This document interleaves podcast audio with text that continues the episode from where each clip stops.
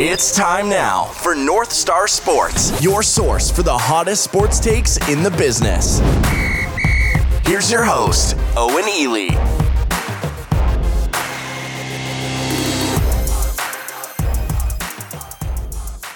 Hello, everybody, and welcome to North Star Sports. I'm your host, Owen Ely. You can follow me on Twitter at Owen Ely MN. You also can follow North Star Sports on Twitter at North Star MIN. Be sure to check out our website at northstarsports.media. And welcome into the show, everyone. We got a great one for you today here on this Monday, March 8th, as we look to recap UFC 259 Blachowicz versus Adesanya. And it's great to be back with you guys here on another Mailman Monday. A Mailman Monday. Mail will be delivered this Monday, really, on Saturday. But, you know, the mailman starting off here with really the, the, the A list talker here. You know, the mailman uh, is champ once again. Uh, dominant performance from the mailman, if I do say so myself. Uh, I beat Reagan Hooverman in the main card showdown 50 to 46. Uh, I'm now a seven time champion. Another knockout, you know, just keep adding to the record books here for the mailman. Fantastic, fantastic. You know, I really never should have lost the belt when I did. Uh, you know, I learned my I learned my lesson not to bet on female fights on the main card showdown, or uh, well, maybe betting's not the right term here in the state of Minnesota, but picking female fights against another uh, opposite female fight in the main card showdown that normally results in a 10-7 against me. Uh, but no, this one was great. I think I think I started off with a 10-7. Uh, I definitely started off with a 10-7. Almost had a 10-7 in round two, which would have been a round two knockout. But uh, that was the Makhachev and Dober fight. If if Islam took that to a decision, it would have been a 10-7. Would have I could have broke the fucking record because I had a good rest of the night too. So, I mean, I, I could have won 50 to 40. You know what I mean? It could have been a could have been a dominant night for the mailman, even more so than it was.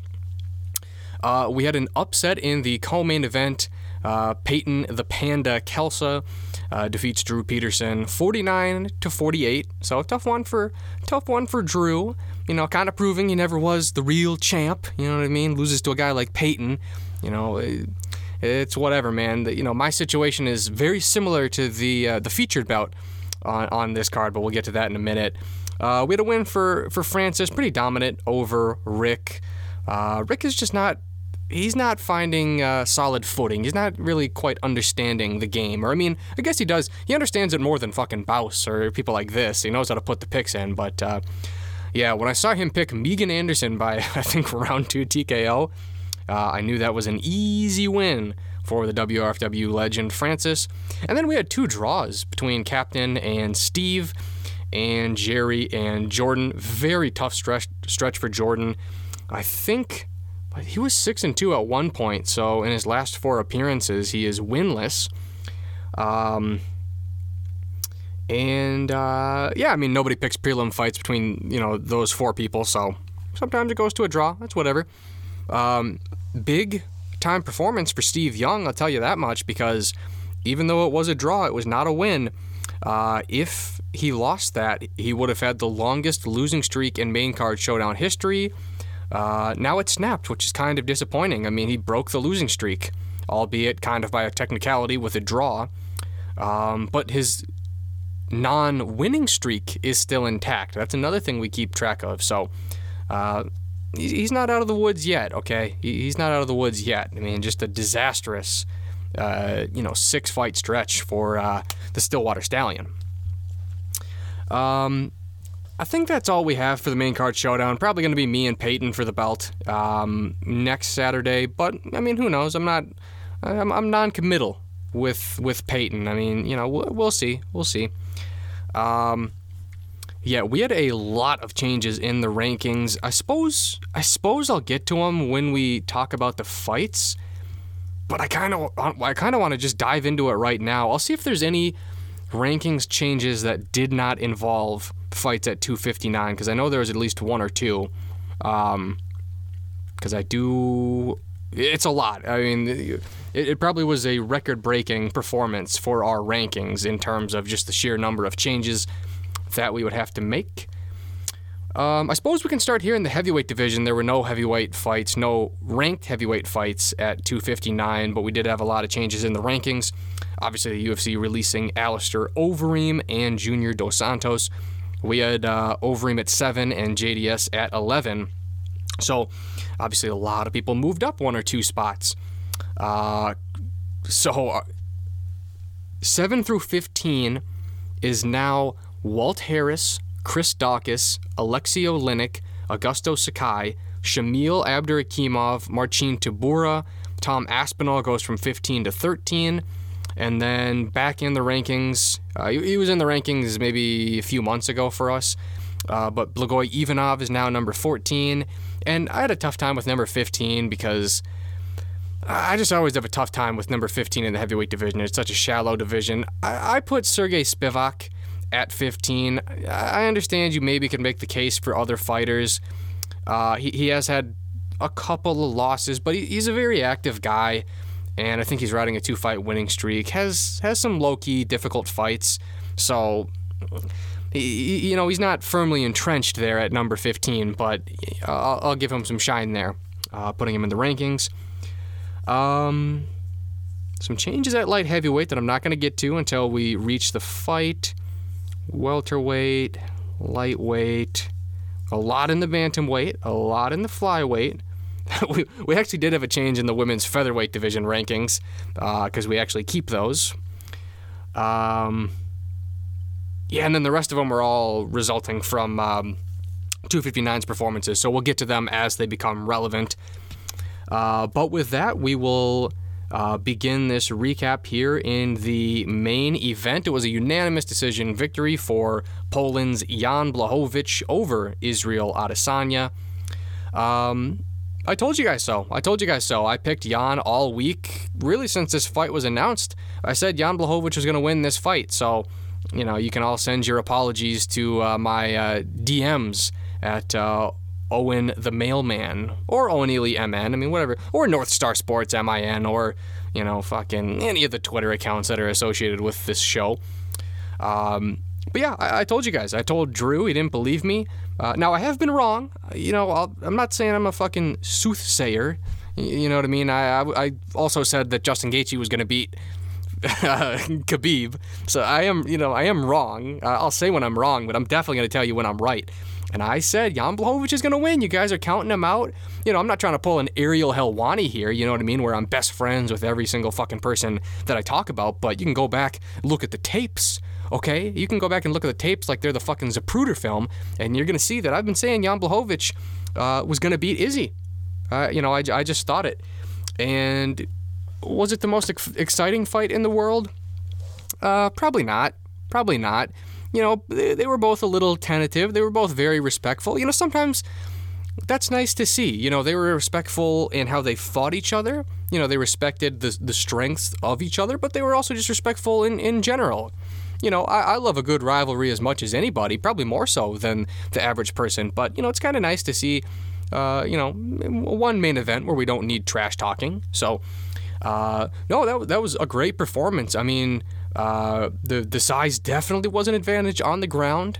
Um, you know, I, have been saying a lot of people told me that Izzy um, has been improving on the ground, which I'm, I'm sure he has, but that's all you know. That's that's always going to be his weakness, and that's not because that's not because he can't ever fix it. It's just you know his striking's always going to be his advantage, and uh, you know Jan's not exactly known as a grappler, but you know he had, boy, he probably had like six or seven minutes of, of ground control time, and uh, uh, you know, really was putting him on, putting it on Israel in round number five. Now, there's a little bit of controversy, not not really though, with the scorecards, and, and the reason why I say not really is because whether or not you thought there were 10 eights scored in this fight, it was very well, very obvious. It was it was clear that Jan won won the fight. Whether or not Jan won it 48-47 or whether or not he won it 49-45 like some of the judges had it, they, they got the right guy, okay? Nobody disputes that. Well, I mean, maybe some of the crack smokers on Twitter, you know, might might think that Izzy won the fight. You, you know what I mean? Because he's their anime god or whatever. But uh, you know, to, to anybody with a brain, the, the right guy won. You know, if, if you want to critique the scoring, listen. I don't think there was a 10-8 in that fight. I, I think the, the fifth round is probably your best argument for a 10-8 uh, for Jan. I mean, he took him down. He, he controlled him, dominated him uh, during the second half of, of the round. Was landing some good shots. I think maybe if he if he landed the takedown a minute earlier and there was a minute more of ground control time and, and some some good old fashioned GNP, then yeah, I think there's a 10-8. But if you're asking me if I think it was a 10-8, uh, yeah, I, I don't think so. I, I just think it was a 10-9. But obviously, you have to give the last two rounds to Jan Blachowicz. And honestly, the, the first three rounds were actually a little tough to, to score. Like, I don't know who won the first round. You know what I mean? Like, I, I suppose I could look at the stats, but, you know, that's the thing. When you're scoring uh, fights, you don't you don't have the stats. You just go off of your eye. So I wasn't, you know, sitting there with a fucking pen and paper, you know, scoring significant strikes and shit like that. You know, I was just watching it like a judge would. Um, but yeah, you know, if, if you wanted to say Jan won two of those first three rounds and ended up winning this fight 49 46, uh, I wouldn't argue with you. I, I, you know, I think Izzy was, um, I think he was a little bit hesitant and you know, for for someone who is uh, a counter striker, I mean, sometimes that that can present problems. You know, really the big concern for me in this fight, you know, in the lead up was, well, Jan's been on a hell of a tear, but I think he's like eight and one in his last nine fights or something like that. Let's look at that one loss. Okay, it was to Thiago Santos. And the finishing sequence, he got knocked out because he was running forward and throwing punches a little bit wildly, and Santos caught him. Well, look at Israel Adesanya and what he's done to a guy like, uh, you know, say Robert Whitaker, where he's very flexible. He can move backwards. He can lean back out of range without even moving his feet if he doesn't want to.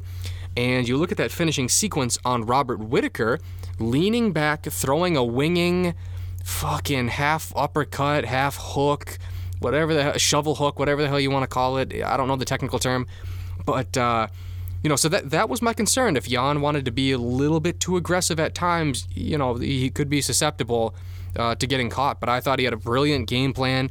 You know, he was blasting those leg kicks to the body. You know, he kicks like a mule. And uh, you know the, the, the guy just has very solid fundamentals, and and not that Israel Adesanya doesn't, but you know, there's I'm not going to say two distinct styles because that's not what I'm trying to get at, but I mean aesthetically they're on they're on two different sides of the spectrum. You know, Izzy is flowing and he's long and wiry and kind of weird and you know his movement is is uh, incredible and then Jan at, at, times he can look a little rigid and stiff he's not aesthetically pleasing when he fights but he's sure as fuck effective and uh, you know this this was a big one for him. You know, um, a, a lot of the times you see these these fighters and they start to get on a roll, and it's almost like every single win they have on their on their winning streak is just exponentially better. You know what I mean? Where it, it's like, um, so you, you knock out Luke Rockhold. Okay, it was a weight class up, but that's a, that's a former world champion, not just in the UFC, but in Strikeforce. And then Jacare, you know, he's he's a legend. And then you you really get a highlight level or highlight reel KO over over Corey Anderson, and then you beat a guy who supposedly put Jon Jones uh, to the brink, and then you beat the middleweight champion. So it's just like every single win he's getting is just three times better than the last one. I mean, this guy's trajectory is just you know insane it's kind of it's kind of crazy how these these wins can just stack up on each other and it's almost like it's a it's a multiplier for greatness um, you know, so uh, one hell of a performance by Jan. And, you know, for Izzy, uh, you know, a loss is a loss. Um, it, it, it takes a little bit of the shine off of him in general, but, you know, at, at the same time, you know, like you said, dare, dare to be great. And I'm, I'm the last person to defend, you know, Israel Adesanya, you know, the last cringe bender. But, you know, like you said, it's true. I mean, nobody uh, nobody faults him for, for moving up and, and giving it a shot. And, you know what I mean? Uh, you, you know, he, he, tried his best. Maybe he could have been a little bit more active, but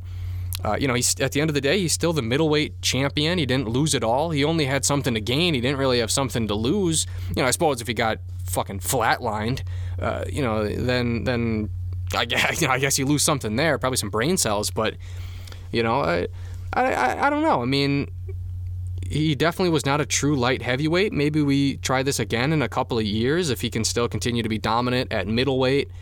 Uh, but I, I think this puts to rest the talking point of him fighting Jon Jones. That's fucking crazy. I said that was crazy uh, years. Well, he's only been in the UFC for three years, but months ago, you know, many months ago, I said that's that's absolutely insane. Jon Jones would work. Jon Jones would would pick up Israel Adesanya and just rip him in half, like the, the fucking big guy in Deadpool does to to Deadpool, the, you know, the Vanquisher or whatever the fuck his name is.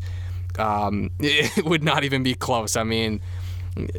Jon Jones is a very, very fucking big light heavyweight, and probably never going back down to light heavyweight because you know he's putting on the the, the mass to go to heavyweight. So I, I don't think that'll ever happen. If it does, it will go very, very badly. But but again, that's you know what I mean. There's a reason why there's weight classes. You know, I'm sure Dom Cruz would lose to Francis Ngannou, but you know we don't hold that over Dom Cruz's head because you know they're many weight classes apart. You know what I mean? And obviously I'm being hyperbolic, but talking about a middleweight versus you know w- w- someone who now is a true heavyweight. So I mean, whatever. We can put that to to rest for Izzy. Um, I know he wants to fight Darren Till. I think that's stupid. He has to fight Robert Whitaker. Uh, assuming Robert Whitaker wins, but he should have fought Whitaker b- before. I mean, they're they're making they're making him just go through the fucking ringer to get back to that title title fight, even though he's only ever lost once at middleweight, and it was to Izzy. That, that would do big money down there in uh, Australia, do another stadium show or something like that. And then for Jan, you know, it's Glover, and I know that's not super flashy, but you know, he's the rightful number one contender. I mean, maybe maybe something happens, maybe an injury happens, God forbid. You know, because Glover's put in his put in his time, and he doesn't have a whole lot of it left. You know, maybe Rakic is somebody to probably keep your your eye on, but. Uh, you know what I mean? Eh, like I like I said, you know, and, and if Izzy had beaten Jan, the number one thing that would have kind of rubbed me the wrong way is people who would have said, well, Jan Blachowicz was just a fucking paper champion. He was he was a belt holder, but he wasn't a champ. Uh, he was a guy who got lucky and backed his way into the title. No, no, no, no. Even if Jan lost, he was legitimately the champion. He had a f- tough road to get there, beat a lot of good fighters. Who gives a fuck if he was two and four? You know, you know, like uh, like Brendan Schaub or whatever, as if as if anybody gives a fuck what Brendan Schaub has to say about anything. By the way, but talking about, uh, well, you know, he started off two and four, and you know, trying to uh, imply that you know somehow that. Uh, you know, impacts what he's doing right now. It has nothing to do with anything that he's doing right now. Just fucking whatever. I don't have. I don't have the lack of brain cells it would take to comprehend, you know, stupid shit like that. But I think it's it's very good. Jan seems like a fucking great guy. So he's an easy guy to root for. I don't know how anybody could root against him. And I, this this legitimizes him in the mass public's eye. I mean, you know, mass public's an interesting way to put it, but you know, maybe in some of the casual fans' eyes, you know, it's hey, I mean, we've heard of Izzy. Like, we know how good he is. So, I mean, Jan must be the real deal. Yeah, well, he is the real deal. Okay, so I don't he's he's 38, so I'm not trying to make it seem like he's gonna he's gonna go on a seven year fucking title defense, but yeah, he could defend the belt a, a few more times. You know what I mean? He's he's, he's he, Jan Blachowicz, without a shadow of a doubt, right now is the best light heavyweight on the planet. Without a doubt, he, he he's number one. Uh, until he until he loses, you know, it's only question marks. It's only well, what would happen if Rakic faced Blachowicz? Well, we'll probably find out soon enough. But as it stands right now, yeah, Blachowicz. Uh, you know what I mean? Uh, what if he fought Ankalaev? What if he fought Yuri Prochazka? Well, we'll probably find out, you know, maybe. But uh, as it stands right now, and, and, again, the reason I say definitively is because obviously Jon Jones is not a currently active light heavyweight. Obviously, if he was in the division, you know, things would be a little bit different. Okay, I mean, I would obviously pick my boy JBJ, okay? But he's not a, he's not a factor anymore, okay? And I don't like uh, I feel like I'm kind of rambling here, but it's all meat and potatoes here. But I don't like people saying Jon Jones would still be the champion if he wanted to stay at light heavyweight. Therefore, Jan Blachowicz is not legitimate or he's a paper champ. You're you're not incorrect, but I think that's a really stupid way of looking at things because he's not. He's not. He vacated the belt, he moved up. He's not at light heavyweight. And I think it's kind of stupid. Not that you have to grade fighters on a curve, but if you compare anybody to Jon Jones, they're not going to stand up to the rigors of that test. So, well, DC never would have been champion if Jon Jones had had had fucked up outside of the octagon. You're probably right, but but he did. Uh, you know, if, if Jon wanted to stay here, Izzy wouldn't be champ. Champ. Yeah, you're you're probably right, but even if you even if you want to play this game, like uh, uh, with like GSP or something, even somebody as great as GSP, who's probably the second best fighter of all time, is not going to stand up to the to the the challenge of comparing him to the number one fighter of all time. Jon Jones is the greatest fighter of all time by a, a thousand miles. Okay, so if you want to compare fighters to Jon Jones, that's fine but have a little bit of perspective. Nobody's going to stand up to, to the legacy of Jon Jones. So to, to sit here and, and shit on somebody else's legacy because it's not going to stand up to his, yeah, Stipe's legacy doesn't stand up to Jon Jones. Fucking Fedor's doesn't stand up to Jon Jones. Nobody's does. He's the fucking best of all time. So, you know, it, it's an interesting talking point. It, it deserves some comparison. You know, you're, you're not exactly wrong, but eh, again, it's just like, okay, I mean, fucking eh, Victor Oladipo is a very good basketball player, but yeah, he's a shithead compared to Michael Jordan. Yeah, well, eh, okay, maybe you're right, but it's Michael fucking Jordan. Nobody's ever done it better than him. So, you know what I mean? Like, wow, that you know this this All Star team fucking sucks compared to Michael Jordan. Well, okay, like, whatever, man. I guess you know what I mean. So, that's kind of how I uh, I look at that. Uh, moving on very quickly to the uh, co-main event. Oh, excuse me. So uh, I, I, will talk about the the rankings here for a second. Obviously, the light heavyweight and middleweight rankings do not uh, change because of this fight, but the pound for pound does. We had a lot of changes to the pound for pound. Um, actually, shit. You know, I, am gonna save this for after the bantamweight fight because that did have some pound for pound uh, implications. So my apologies for uh, uh, blue balling you. Um, yeah, but Amanda Nunes wins via a inverted triangle armbar on Megan Anderson. I know what that is now because I do Brazilian Jiu Jitsu. So basically, you know, basically I'm a black belt already. You know what I mean? So not really, but uh, yeah, no, that was that was a very easy night at the office for Amanda Nunes, and it really makes you wonder how long is she going to do it. Megan Anderson, I, I, I've been known to be a little bit negative at times. Okay, I don't want to be negative uh, unless I'm being fair, and I kind of think I'm being fair here. Megan Anderson is not a UFC fighter. She's a, she exists in a division that is non-existent. It's made up. It's fabricated. It was built for Cris Cyborg. She's no longer there. The only reason that division still exists is because of Amanda Nunes. If Amanda Nunes decided to retire, I don't think that division uh, would exist. I, I think with Megan Anderson being on the last fight of her contract, and I don't think Felicia Spencer has too many more fights on her contract, they probably could just close out the division. I, I you know, Megan Anderson is not a UFC fighter. She had two wins over two complete nobodies, and I mean that as respectfully as possible, with you know respect to what they could possibly do in the in the future in regards to their careers. You know, maybe they maybe they make me know their names. Okay, but uh, you know this was the biggest mismatch ever in a title, and it played out exactly how I thought it would play out. Uh, I will give her credit. I didn't. I did not think she would make it three minutes. I did not. And I figured it would have been a knockout. It could have been a knockout, but Amanda Nunes was nice and decided to uh, choke her out. And yeah, I don't know. Amanda Nunes has completely cleaned out 135 and 145. I don't think there's any more challenges for her. I think uh, I, th- I think she might retire. I think the Shevchenko fight is interesting, especially because it's my personal opinion that Shevchenko won the second fight. So really, it's one apiece in my mind. But other than that, like I know Juliana Juliana Pena was calling out Amanda Nunes. Okay, you might be next in line, but you know, is anybody fucking excited about that? I don't think so.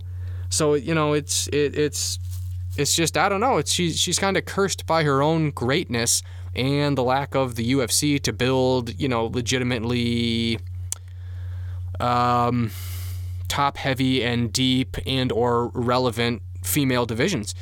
Um, I, I think that I think they're trying at 115 and 125. I think I think 125 will be a really nice uh, division champ through 15 in you know maybe 18 months to two years. I think there's a lot of nice pieces.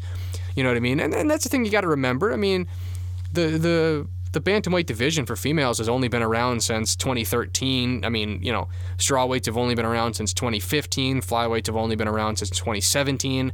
So, you know what I mean? We're still in well, in regards to, and then fucking featherweights didn't become a thing until, Jesus, I don't know, two weeks ago. So, um, we're still in 2001. Not even. We're, we're still in the 90s compared to where the males were at this time.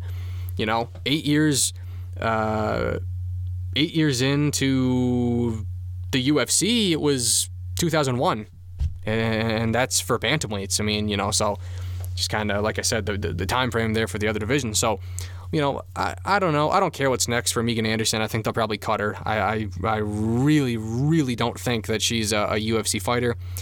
And uh, I mean, the 145 doesn't even have rankings. We have rankings. We moved her down from number one to number two. Felicia Spencer up from two to one. Um, but yeah, I, I really don't have a whole lot to, to, to say on this other than I don't know if we're going to see. I mean, if Amanda Nunes really wanted to, I don't think she's that old. She must be like 31. Okay, she's 32. Probably could do this for another three, four years and just set records that will never, never be fucking broken uh, on the female side of things, or shit, even on the male side of things. Maybe. I mean, fuck, she's you know racking up the title defenses in in two different divisions, so that's you know that's impressive. Uh, but point being, I, I, don't, I don't know what's next for Nunes. Probably Pena, but it's just I have no appetite to see her fight uh, anybody. I, I just really don't, unless it's Shevchenko, and, and, I don't think they'd go that way. I think I think they'd probably sooner go Weili Zhang versus Shevchenko than Shevchenko back to, to 135. All right, moving on here, we have a very interesting fight here uh, for the Bantamweight Championship of the World, Aljamain Sterling is your new Bantamweight champion, winning via a disqualification due to an illegal knee from Pyotr Yan. Uh, fuck, man, that's a bummer. That's a bummer. And uh, it's got a lot of people uh, hot and in a tizzy. Is that a saying? Up in a tizzy? I don't know these old people sayings. Something with a tizzy. People are feeling very tizzy about this fight. I don't know what that means, but uh, I'm feeling a little tizzy, and I don't even know what it means about about this fight. You know, it's just. You know, Aljamain Sterling doesn't want to win via a DQ. I'm, i would fucking guarantee Petr Yan doesn't want to lose his belt because of a fucking illegal knee. I'm sure the UFC's not thrilled about it. That you know now we have uh, in some people's eyes, a paper champion who won due to a technicality. Now, I don't necessarily share that opinion, and I'll get more into that in a minute. But it's just a bad look all around. I think looking at the silver linings, uh, the silver lining from a 30,000 foot view on this one, uh, there will be a rematch. Okay, I guarantee that. And you have a storyline. There's a storyline here. These two guys kind of hated each other before this uh, before this fight, you know, in, in the lead up and stuff like that. I can't imagine how much Aljamain Sterling fucking hates Petr Yan now for, you know, trying to take his head off when he was grounded. So, uh, controversy's good. Controversy's good. You know, like they say, there's no such thing as bad publicity.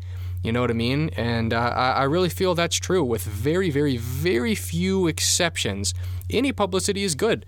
So, okay, people are mad. It's, you know, whatever. It's fine. You, you have the right to feel however you feel. But, uh, you know, they will run this one back and we will get to the bottom of it. Uh, unfortunately for Aljamain, I, you know, I, fa- I slightly favored Petr Yan to win this fight. And after watching how it played out, I would pretty heavily pick Petr Yan in the rematch. I, I just think up until that point, uh, Petr Yan was too much for Aljamain. Petr Yan was taking down a wrestler in Aljamain. He was he dumped him on his fucking neck. Uh, that really made me cringe. I mean, you know what I mean? Like we could have we could have had a fucking Rose Namajunas, uh, Jessica Andrade situation there. So, and, and, then just in the striking, you know, Aljamain was touching him, but especially uh, in in the later parts of round three and definitely in round four, Petr Yan was just clocking him in the head. And props to Aljamain because he was eating it like, you know, a fucking bowl of cereal, but uh, he was clocking him, man. And I really think I, I really think Petr Yan either would have finished Aljamain in the fifth round or he just would have won a pretty convincing decision. I'm not going to get into scorecards. I, I wasn't actively keeping score, but Petr Yan would have won if it went to the final to the final bell, barring, you know, a, a Hail Mary knockout or submission from from Sterling. And he, was getting clocked, so I think Petr Yan was trending towards finishing him. Um, so yeah, I, you know, we're, we're gonna see it again, and hopefully pretty soon. I mean, uh, Aljamain got concussed, and you know that's another thing too. Uh, dude was definitely not acting. So I, I kind of went through some phases because I saw it happen live because uh, I was watching the fight, um, and uh, it looked legit. It looked legit. And then I saw a lot of people saying he was acting, and then I was like, hmm well, you know, I'm not God. I don't fuck, you know, only Aljamain knows if he was acting, but it looked pretty, it looked pretty real. Uh, but okay, I mean, I could be wrong. What do I know? So I went back and watched it, and I was like, holy shit, Aljamain Sterling is acting. What the fuck? Like, he's hamming it up, and and you know, whatever. But I don't, I don't think he was acting. You know, I watched it a few more times, and I watched a great video uh, hopefully, I can find it here, and because uh, I want I want to shout the guy out because I've seen some of his videos before, but he's like one of these doctor guys, and you know, anytime there's like a you know, it's like low calf kicks, like that was a big talking point. Well, you know, why does why does that happen? And you know, what, whatever with like the peroneal or peri peri something nerve, and you know, it's interesting to, to, to get a doctor's perspective uh, on some of this some of this stuff, but um, uh yeah, I can't find it. Whatever. You, you, you probably could find it. But uh, yeah, no, it, it, was a great video, and you know, yeah, it makes sense. I mean, you know, sometimes when you're when you're concussed, I mean, people don't act. You know, because a lot of people made a big deal about like, oh well, Alistair when he got knocked out by Ngannou got up quicker. Yeah, well, you know, every situation's a little a little more different. Okay, you know, Sterling was was gassed out. You know what I mean? The uh, Overeem did not fight four and a half, damn near well, three and a half, almost four rounds of, of, of the fight up until that point. You know what I mean? So eh, there's a million different factors and, and, and variables and, and stuff like that. But I mean, listen, you can look at the replay. Okay, look at the look at the replay. Look at Petr Yan lining up the knee, throwing the knee, and watch it in slow motion. Slow motion. Watch how fucking fast Aljamain Sterling's head whips back from the knee. Okay, like that. That would be some damn good fucking Roger the Alien slow motion type fucking acting if he if he really didn't get hit cleanly with that knee and just was faking it. Like, ah, I'm sure his fucking brain sloshing around in his head was not faking it on that when his when his head gets whipped back. I mean, you, know what I mean? So it, it was legitimate, whatever. I mean, Russian fans are going to be mad, whatever. Um, but uh, luckily, Russian people's opinion you know, it doesn't really matter too much because, you know, they lost the Cold War. So nobody really cares what they have to say about stuff. And, you know, it, it was legitimate. No, and again, nobody wants to see this happen, but, you know, it, it's, it's a legitimate thing. Oh, man, fucking sparkling water is so good. Um, but yeah, you know, it's not a good thing, but like, okay, you know, I, I every time I listen to Uncle Chael, he, he always says at least one thing that I've never considered and comes at comes at it from a a different and interesting angle, but not just different and interesting, the correct angle. You know what I mean? He, he's just playing 8D chess. I mean, Uncle Chael really, you know, he he really forgets more than than than people know, more than people can learn about about the sport of MMA and, and promoting and stuff like that. And uh, you know, if you can't lose a fight due to DQ, why why wouldn't the champion just fucking you know commit fouls and and get disqualified if he knew he was going to keep the belt? Why not just well, you know, if you know you can commit a foul and and injure your opponent intentionally and still keep the belt, why not just push Aljamain Sterling to the ground and fucking soccer kick his head into the fucking moon? You, you know what I mean? Like, so there, there, there would be no incentive to fight clean because, you know, if, if you fight dirty and some shit happens, you still keep your belt. I mean, you know, there, there's no ambiguity uh, about Aljamain becoming the champion. You can feel you can feel bad for Petr Yan. You could feel bad for Sterling. You could feel bad for the promotion. You could say it's not the best uh, outcome, and it's certainly not. But to, to say that it's not legitimate or anything like that, like, no, no, no. This is well established in, in the rules. Everybody knows this. Just like it's well established you can't knee a fucking guy in the head when he's down on fucking both knees. you know what I mean? Like that's there's not too many. I actually, I actually was looking up the rules for the UFC, and actually, actually, there is a fair amount of rules in, in, the UFC. But really, of the big ones, like there's only a handful of rules that like everybody fucking knows is a no-no, and you just can't do them. You can't fucking grab the cage to stop a takedown. You can't fish hook somebody. You can't gouge out somebody's eyeballs. Uh, you you can't. Uh, I think I knew this, but I forgot about it. I forgot that it was in the rule book. There's no small what do they say? Small, small something, small digit uh, manipulation. So like you can't just grab somebody's, you know, uh, pinky finger and snap it in half. Uh, you know that's a foul. So there's oh, a small joint. There's no small joint manipulation. Uh, you can't fish hook somebody if they have an open wound, and you can't fucking knee somebody in, in the fucking head. And there's other more like rare esoteric things like you can't pick somebody up and throw them over the fucking cage like you know Tank Abbott tried back in the day. But like okay man like it's just a shitty situation whatever. You know I, I think it's a good thing. I think the I, I think the rematch will do better numbers. You know controversy is is good. And uh, you know I think people will you know people will realize that. And you know as, as time goes on in this little um, chapter of the bantamweight division, I think uh, you know to give people more perspective on on why that's true. All right, we're moving on here. Uh, still on the main card, we had a round three submission uh, from Islam Makhachev on Drew Dober. Oh, I'm just bouncing around all over the place here. Okay, so now I can look at the pound for pound rankings, and a uh, lot, lot of people shifting here. So we had Izzy at four. He loses we move him down to six in the pound for pound rankings. And I think that's relevant because, you know, you, you, I can't move you up in the or, or keep you at, the same spot in the pound for pound rankings if you fucking lose. So Stipe Miocic moves from five to four. Jan Blachowicz goes from 10 to 5.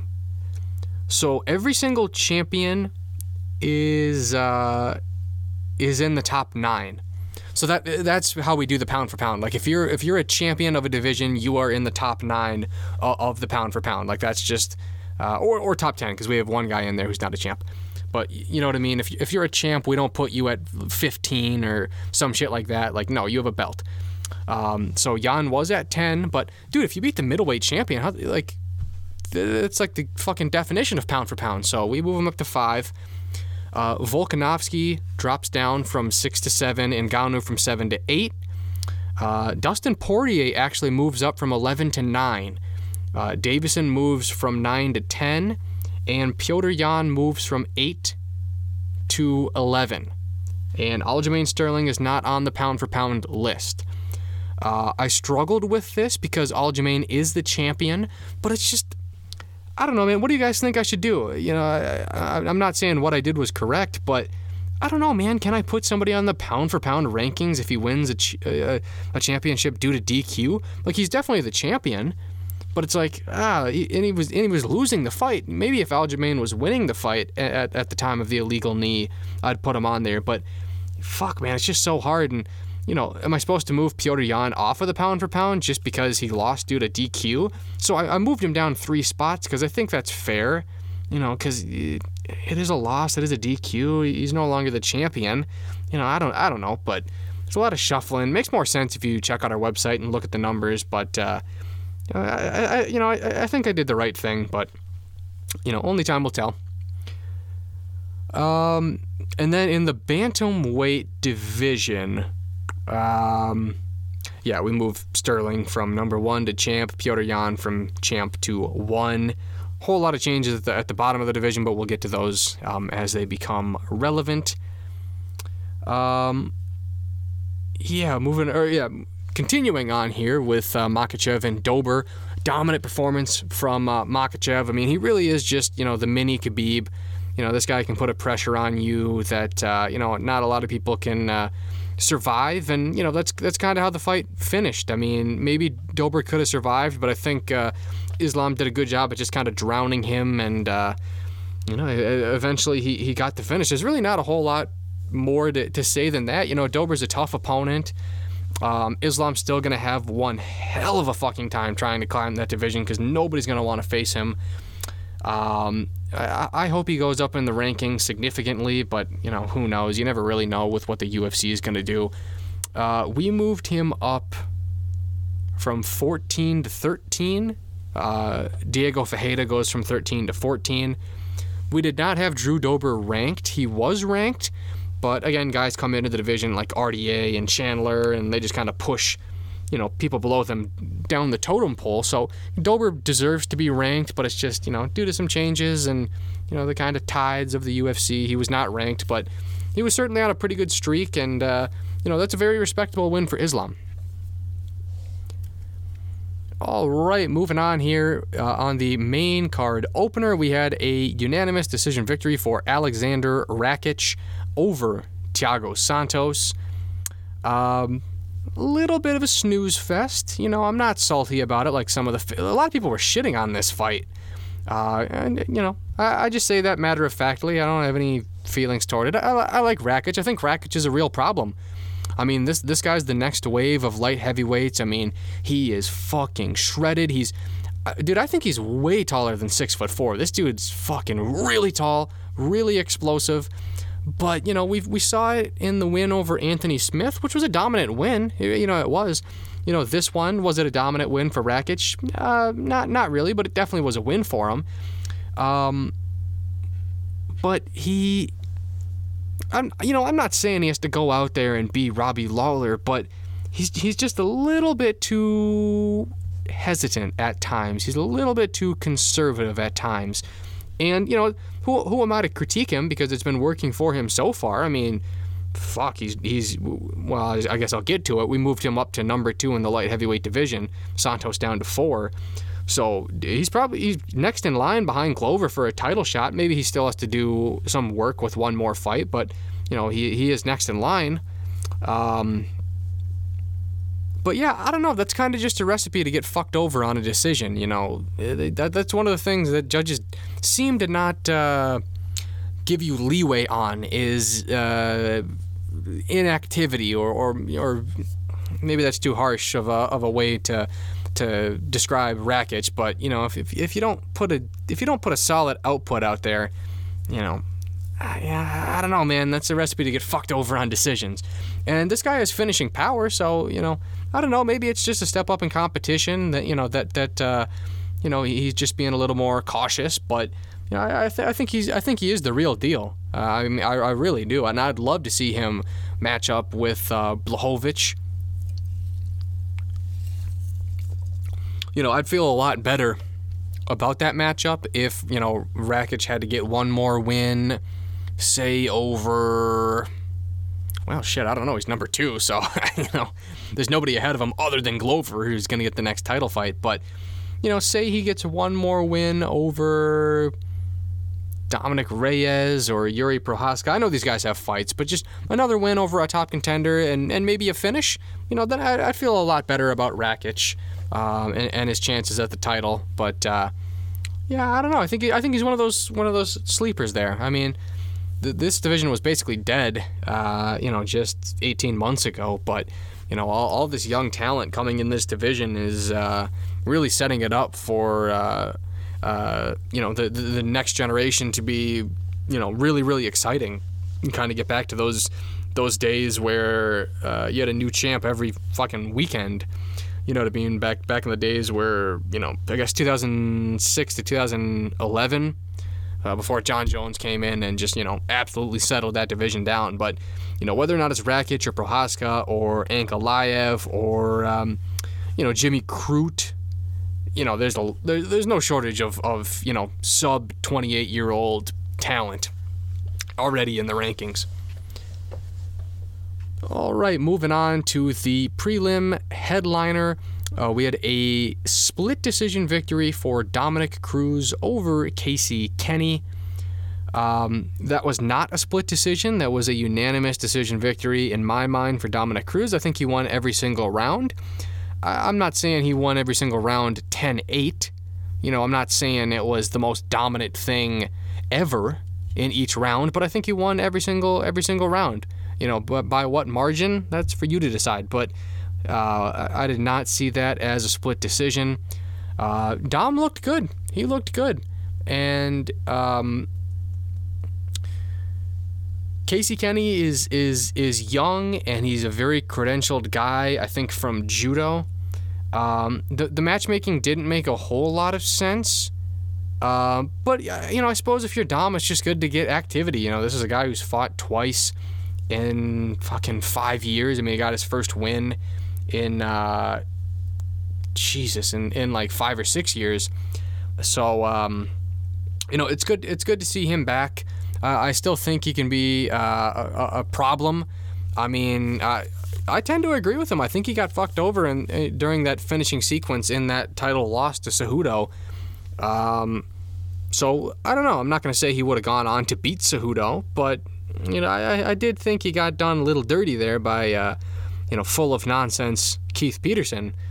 Um, but yeah, uh, you know, I think the most interesting part is is you know where does he go from here? You know, for for Casey Kenney, it's just going back to fighting young up and comers, maybe some people off the contender series, try to build your base back up, you know, things like that. But for Cruz, I mean, I thought I thought his next fight should have been uh, Jose Aldo before this Casey Kenney fight, but you know, I think that fight would make a lot of sense. I think. Um, Frankie Edgar if he wanted to do it again. I think that would make a lot of sense, especially stylistically, because you know Edgar has had some some very bad knockout losses, taking a lot of damage uh, in his career. I think I believe he has the most minutes in a UFC octagon. Um, but I think that would be good. Dom Cruz is not known for his fucking knockout power.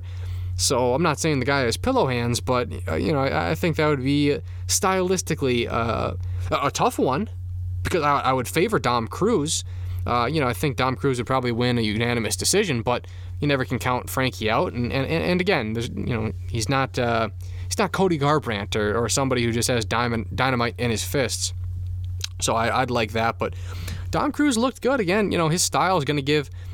If Dom Cruz fought till he was 45, you know, his his style is just going to give people problems. That that fucking herky jerky fuck man I, I don't know if we'll ever see that style again i yeah i don't know how he came up with it but it fucking works for him you know it's it's wild uh you just fucking square standing square with a person and just ah it's it's fucking it's it's crazy but you know he, he looked good uh, he, you know he threw a handful of really nice uh, head kicks uh, I thought that was uh, an interesting uh, dimension of his game and you know, yeah, you know, he, he just he, he looked good. He looked he looked a lot younger than than 35. So, you know, I know they said that on the broadcast that uh, well, Dominick Cruz is uh, he's a young 35. You know, uh, he hasn't been taking a lot of damage because he hasn't been fighting a lot.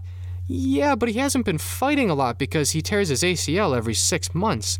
So I, I fucking I love the guy, but I don't I don't know if he's a young 35. I think he's just a 35. You know what I mean? Yeah, he hasn't had you know, the punches to the head as much the last, you know, five years, but he's had a lot of fucking injuries, you know what I mean? So it's not he's not a spring chicken. He's definitely on the back nine of, of his of his fucking career. But uh, you know, I still think I still think he can be a legitimate title contender. I have no idea how many more fights he's gonna have. I uh, you know, if I had to put a number on it, yeah, probably less than four. You know what I mean? But hey, go out there, beat somebody higher in the rankings, beat another guy higher in the rankings, and you know maybe you get another title shot. I mean, he is a legend in my opinion. He's the best bantamweight uh, of all time, or or maybe maybe I should say the, the greatest bantamweight of all time. So you know he, he's gonna have some shortcuts if he wants to because he's uh, he's a brand name. You know what I mean? People know who, who he is. So uh, I'll, I'll, be, I'll be interested to see what he does.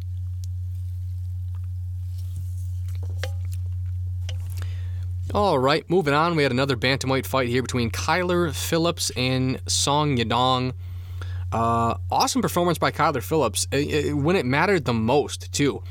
I mean, th- this is this is crazy. He, uh, I, I want to start this fight with the rankings because he blasted into the fucking rankings here.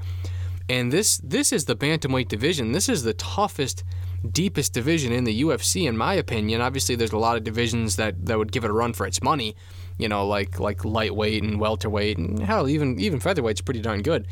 But for my money, the bantamweight division is the best division in the UFC. And Kyler Phillips just blasted his fucking way in there. He's we have him at, at number 12 Song Yadong was 13. Phillips beat him, so he at the minimum keeps uh, his, his 13 ranking, and then you know because of some shuffling we did, uh, he goes to 12. So, dude's already on the fucking doorstep of the goddamn top 10. Uh, and, and not to make it seem like he took a shortcut because you know he had to go out there and beat a guy who had that ranking, but you know it's it's crazy. That's a pretty quick uh, ascent for uh, for the guy. So uh, he looked good. He was cracking. I mean, he made Song Yadong eat some head kicks that uh, probably would have put out a small fucking bear. I mean, he was throwing some Julian Marquez fucking Cuban Missile Crisis on uh, Phil Hawes type of fucking head kicks, some Cro Cop style head kicks, uh, if you know what I mean. But uh, yeah, he, he can crack. He can he can wrestle as well. It was a it was a very impressive uh, performance. Uh, and you know you can't count uh, Song Yadong out because he's like 17 years old, so you know he's still got you know a, a, long, a long career ahead of him. But you know that was definitely a step up in competition for for Kyler Phillips. I mean, he was 2 0 in the UFC before that. He had a win over Gabriel Silva. Okay, nobody's ever heard of him, and Cameron Else. I've never heard of that guy, so I, I don't know. I, I, definitely questioned the matchmaking. I was like, what the fuck? Uh, some guy who's so far out of the rankings, we're gonna put him in there against Song Yadong. But you know that, that that's that's the brilliance and and the the fun uh, parody of the sport. Is you know turns out most people were wrong. Kyler Phillips, you know, won the fight, and uh, you know now now he's in a now he's in a, a good spot. Great, uh, fucking great spot. Um, I want to look a little bit here at some of the stats. I feel like there are uh, a couple of interesting metrics here uh, in this one. Um, yeah, out, outstruck him. Or no, excuse me, he got outstruck, but he did he did land the three takedowns. Um, okay, maybe maybe maybe the stats weren't as interesting as I thought, but um, yeah, no, great great performance for for Kyler Phillips and you know, eh, now, now you're in the deep end. Now, now you're in the deep end because any anybody that you're gonna face, uh, if you go up three spots or if you go down three spots at bantamweight, anybody you're gonna face is gonna be uh, a, a, real challenge. A real challenge. Uh, moving on, we had a flyweight fight between Askar Askarov and Joseph Benavidez. Uh, Askarov won this one pretty dominantly. Uh, I think some of the judges scored it at 30 26. I don't know about that. I don't think there was a 10 8 in this fight, but every round was clearly won by Askar Askarov. Uh, he looked good, and yeah, I was a little concerned about. Uh, now, I picked Benavidez to win this fight, but I was a little concerned for Askar Askarov's sake when he weighed in at 127 and declined to go back and cut the remaining weight uh, which he probably could have done, but you know maybe his, it must have been his coaches, you know, told him, hey, that's not a smart thing to do. You know, anytime somebody misses weight, uh, that concerns me, especially when it's that close and they don't want to go back. That makes me see that, that, that makes me think that Askar was right at the brink and he literally could not cut one more pound. So I was feeling pretty good about old Joey B because. Uh, you know, if somebody's gonna I mean, maybe it wasn't that bad. Maybe it was just a smart strategic decision not to fucking cut the cut the remaining weight. Although not a, not a smart decision for your bank account, especially probably what he's getting paid to, to fight at flyweight. But uh, no, great performance. I mean, he, he really mixed up uh, his striking. I like his uh, I like his front kick. I, I, like a good front kick. I think that's uh, uh, an underutilized uh, strike You know, creates uh, distance and, and, and things like that. So, no, he, looked really good. And, you know, you got to feel a little bad for, for Joey B. As I fucking punch my microphone. Um, you know, you feel a little bad for Joey B because, you know, what he was saying in the lead up to the fight was, you know, things like, I don't know how long I'm to fight. I'm just to fight uh, whenever I, kind of whenever I want at my own pace. I know I'm not getting another title shot. And I'm going to do it as long as it's fun, as long as I'm not, you know, taking damage and having fun. And it sure as fuck looked like in this fight he was not having fun and he was definitely taking damage and he, he lost. So I don't know how long, uh, how much longer Benavidez is, is going to do it. I would hate to see him go out on a loss. You know, I, I, I really think if he won this fight, he was going to retire. I know everything he said, but uh, there, there's nothing left for him to do in this sport. Uh, maybe he just needs a paycheck, which I'm not trying to say that in a demeaning or a, a denigrating way. It's just, you know, a financial reality you know, maybe he needs a paycheck, maybe he just likes the challenge, whatever whatever reason, as long as he has a reason, you know, then that's that's good enough for me. Or if he doesn't have a reason, I don't fucking give a shit. I, I couldn't fucking care less.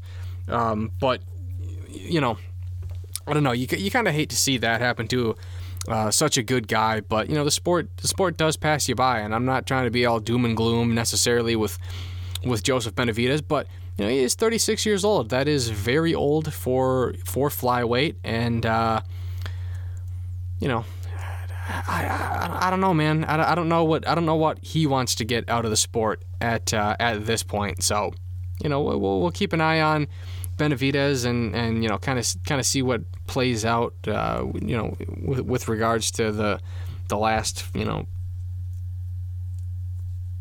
fight or two that he's that he's gonna have, but. You know, for for Askar, you know that's that's a big win. You know, Joseph Benavidez, I've said it before that Joseph Benavidez is the best UFC fighter to never win a championship. Uh, when it comes to what he's done in the UFC, like you know, because I always say Overeem is the best overall fighter to never become UFC champion, but obviously he spent the majority of his, career outside of the UFC. You know, Joseph being Joseph Benavidez has beat everybody. excuse me, in that division except for the champs.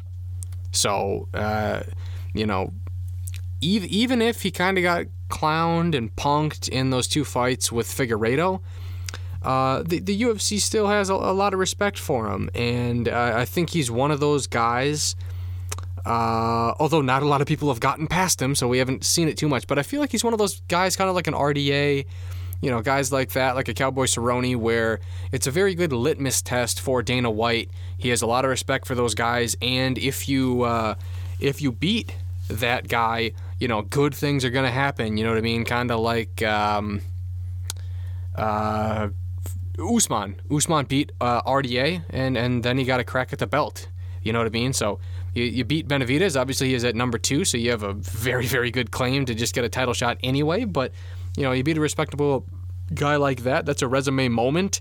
And, um, yeah, I think sooner sooner rather than later, ask Askar is going to fight for the belt. Obviously, we got to get through the rematch between Figueiredo and Moreno.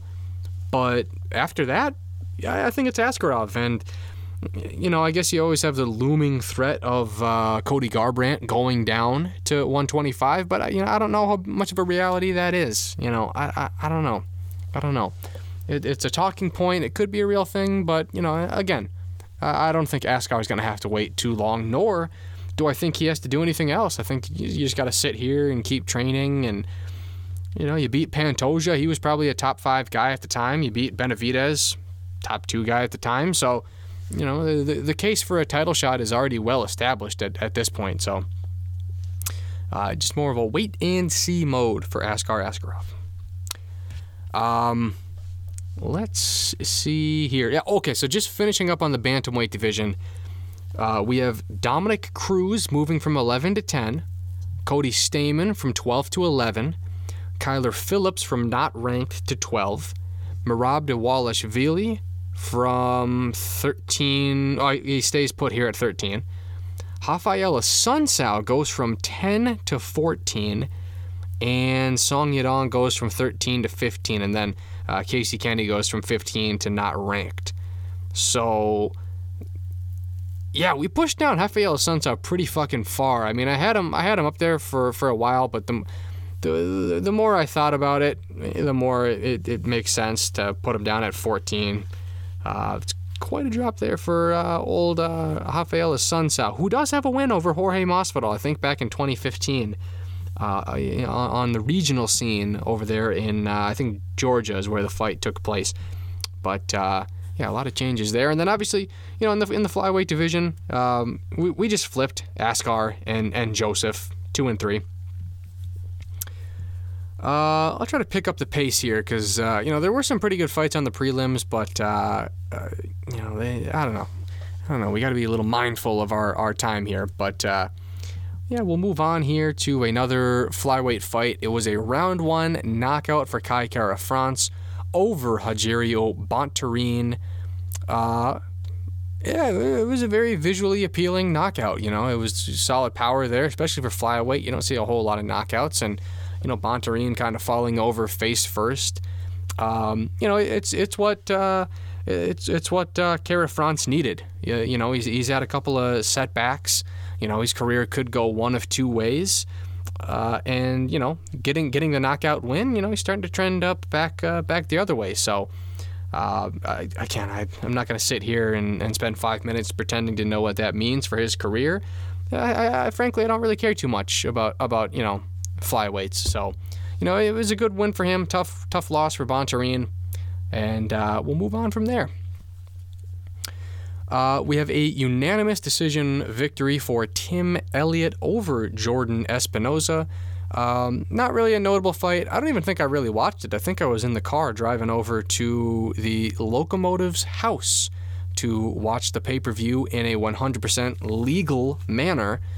Um, yeah, the only interesting thing I saw from this fight uh, was Tim Elliott was calling Jordan Espinoza uh, something bad. I don't want to. I don't want to say because I honestly don't remember exactly what he said, and I don't want to. I don't want to misquote somebody. Uh, but it was something really bad involving women or something. I have no idea if that was true. I, I didn't really research it because uh, I, I, I don't know. I just got a limited time and shit like that. But uh, that's interesting. Tim Elliott was definitely beating his ass uh, d- during some of the some of the scenes that I, I was seeing. So uh, yeah, that's you know maybe I will look into that and report back tomorrow. But I have nothing more to say at, at, at this time. Did not watch the fight.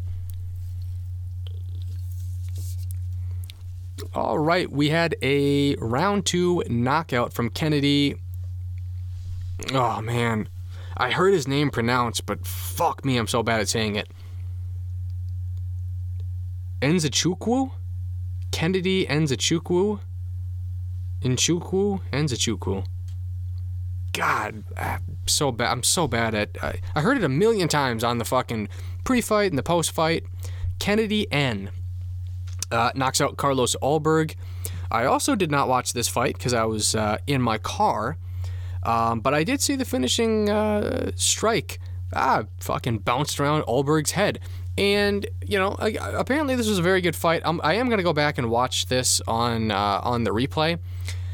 But this is what I really hate seeing, and I, sa- I said this is the worst case scenario uh, on the prelim show that Carlos Ulberg loses because boy, there's not a lot of 3 and 0 fighters that, you know, just have a bunch of success in the UFC. I hate to see fighters come here too soon because a lot of times you don't get a second chance or if you do, it's it's not with the same aura or sincerity. Um, so you, you, hate to see it. This is why we don't let 3 and 0 fighters in the UFC, which let's just not do that. Okay? Uh, I, I, guess sometimes we get a Cyril Gane, but sometimes we also get a Juan Adams, like, or a Justin Tafa, or, or just like, boy, like, fuck me. You could put Conor McGregor in, in the UFC at 3 and 0 you know, back whenever he was 3 and 0 and it's like, yeah, he's probably to get his ass fucking beat and kicked out of the UFC because he didn't have the you know the, the right seasoning. He didn't have the the experience in the cage. I understand. Hey, I understand this is the Stylebender's training partner. Okay, well, should we put the Styleman's fucking Uber Eats driver in, in, in the fucking octagon? Should we put the should we put Israel Adesanya's fucking tailor in the octagon? Like, Okay, he's his training partner. Well, is he good? Is he good? Can he win in the UFC? Well, fucking evidently not. And I, and I don't want to bury the guy, nor do I wish him any ill will. You know what I mean? I, you know what I mean? Whatever happens with his career happens, but it's like, okay, well, I hate I hate identifying a potential problem and then the problem manifesting itself, and then it's just like, ah, whatever. Car- Carlos Ulberg lost. Yeah, not not fucking really. you know what I mean? Like, again, fucking Conor McGregor didn't come to the UFC until he was like 14 and two.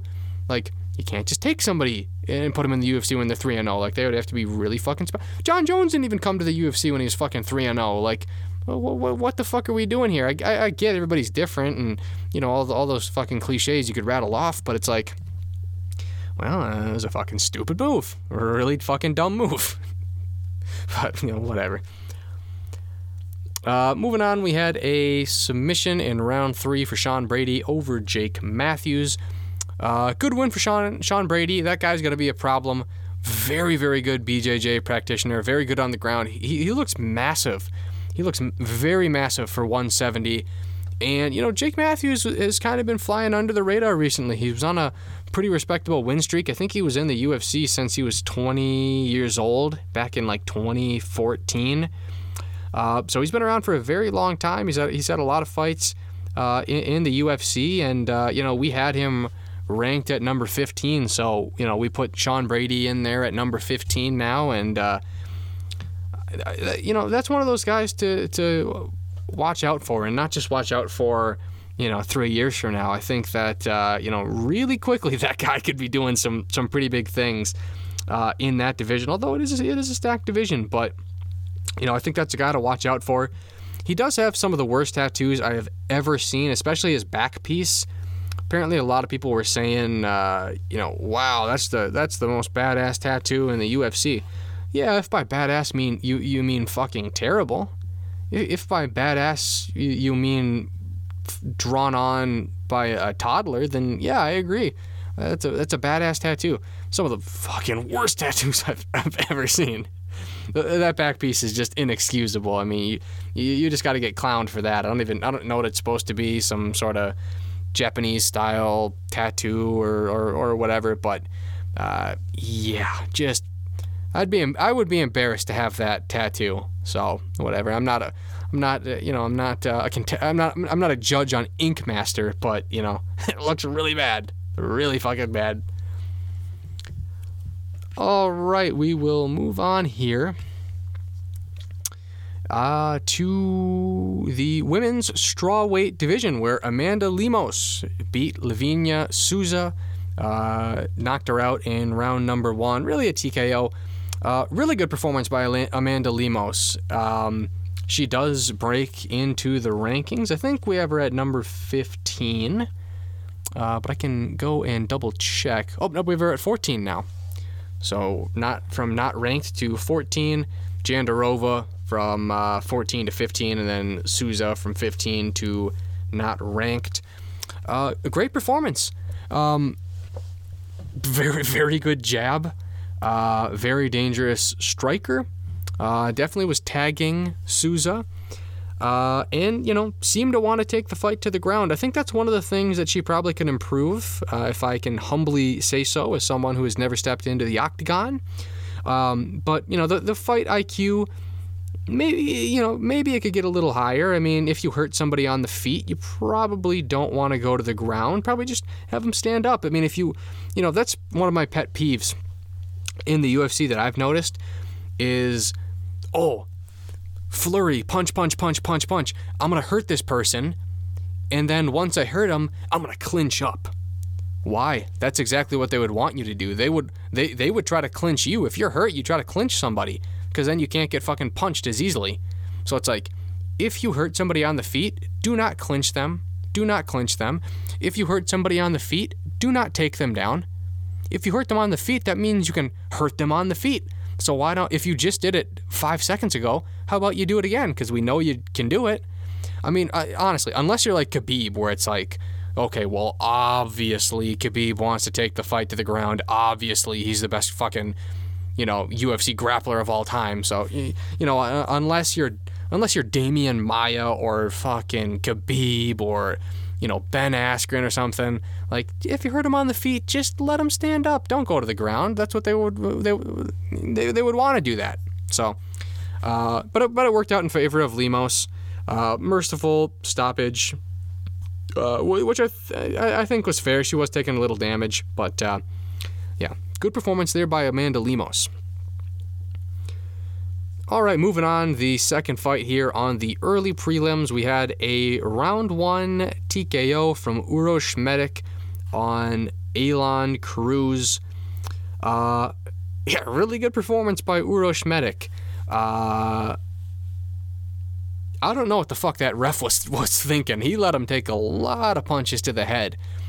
Uh, I want to see what the final stats were because I remember they showed the graphic, and again, it's an unofficial you know, graphic, but it was like, oh, Uros Medic, 46 punches to Aalon Cruz's zero. And it's like, uh, yeah, a lot of unanswered punches there. Oh, okay. So he finished that fight with 55 strikes to Cruz's zero. Cruz did not land a single strike in, in that in that fight, and uh, 43 of those significant strikes which would be 96%, were to the head. Just punching him straight in the fucking head. Probably could have stopped it. I don't I don't know. I mean, it's not like it was Thomas Gifford versus Mike Davis or, or whatever, but it's you know, it's like I don't know. At some point, if the person's not really fighting back and just kind of doing the bare minimum and shifting positions, and when there's a little bit of a break, doesn't stand up, just covers his head, yeah, we probably could stop it. I mean, like, are, are you not going to stop it until you see him go limp? Like we, we don't we don't have to fight to the death. We don't have to fight until someone's unconscious. We can, you know, we can we can stop it early. And, and, and I'm not saying an early stoppage, but you know, I'm saying early in comparison to losing your fucking consciousness. Like very very obvious. You know, probably 30 seconds uh, into the fight that that Medic was was uh, gonna win, and uh, that that Cruz was taking too many punches to the head. But you know, I don't know, whatever. Hopefully Cruz is all right. You know, didn't get actually KO'd, but you know that's one hell of a UFC performance for uh, for for Medic. I mean, that's somebody to watch out for. And all right, we'll move on to the uh, final fight here, the prelim opener. It was a round two KO or, TKO, I guess, from Trevin Jones on Mario Bautista. You know, a lot of people were really high on Mario Bautista coming into this fight. Obviously, Trevin Jones had the uh, the come from behind, officially no contest, come from behind no contest on um, Timur Valiev. Um, but yeah, another good performance. Uh, kind of a weird uh, punch that he threw, kind of a hybrid there between an uppercut and, and a hook. Um, but yeah, he, he fucking cracked him. He, he cracked him. And that's tough to see because, you know, Mario Bautista has one hell of a mullet, which you don't really see a whole lot. Um, you know, blurred that uh, 80s 80s rock on his uh, intro, so seems like an interesting fella that I'd like to, to, to know more about. But, uh, you know, good performance there from Trevin Jones in what was officially his first UFC victory. Alrighty, I think that's everything here. We got to the rankings, we got to the main card showdown, we got to the recap. So, uh, with that, we'll look to wrap it up here. So, uh, again, you can follow me on Twitter at Owen Ely MN, North Star Sports on Twitter at North Star MIN. Uh, you got to check out our rankings and, and all the great uh, content we put on our website. And with that, thanks for tuning in, everybody.